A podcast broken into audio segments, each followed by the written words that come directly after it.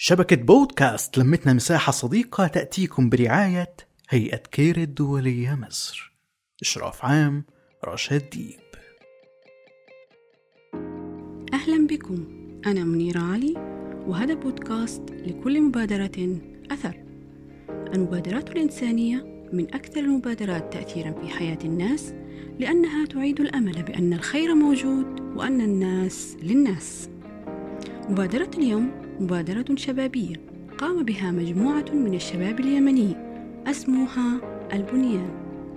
اهتمت المبادرة بأطفال الأحداث وكانت إحدى مهامهم إعادة دمج واحتواء الأطفال في المجتمع. قام الشباب بمساعدة مجموعة من المتطوعين بالتدرب على كيفية التربية والتعليم والتعامل مع الأطفال. ثم قاموا بعمل فصول تأهيلية للأطفال وتعليمهم مهارات التواصل الاجتماعي لبناء شخصيات ناجحة. ودمجهم في التعليم المهني والتعليم العام. وبذلك يقومون ببناء مجتمع صحي ونظيف للأطفال. المبادرة لم تستمر لأنها احتاجت لإمكانيات أكبر من إمكانيات الشباب فقط. لكنها كانت بادرة جميلة ومؤثرة.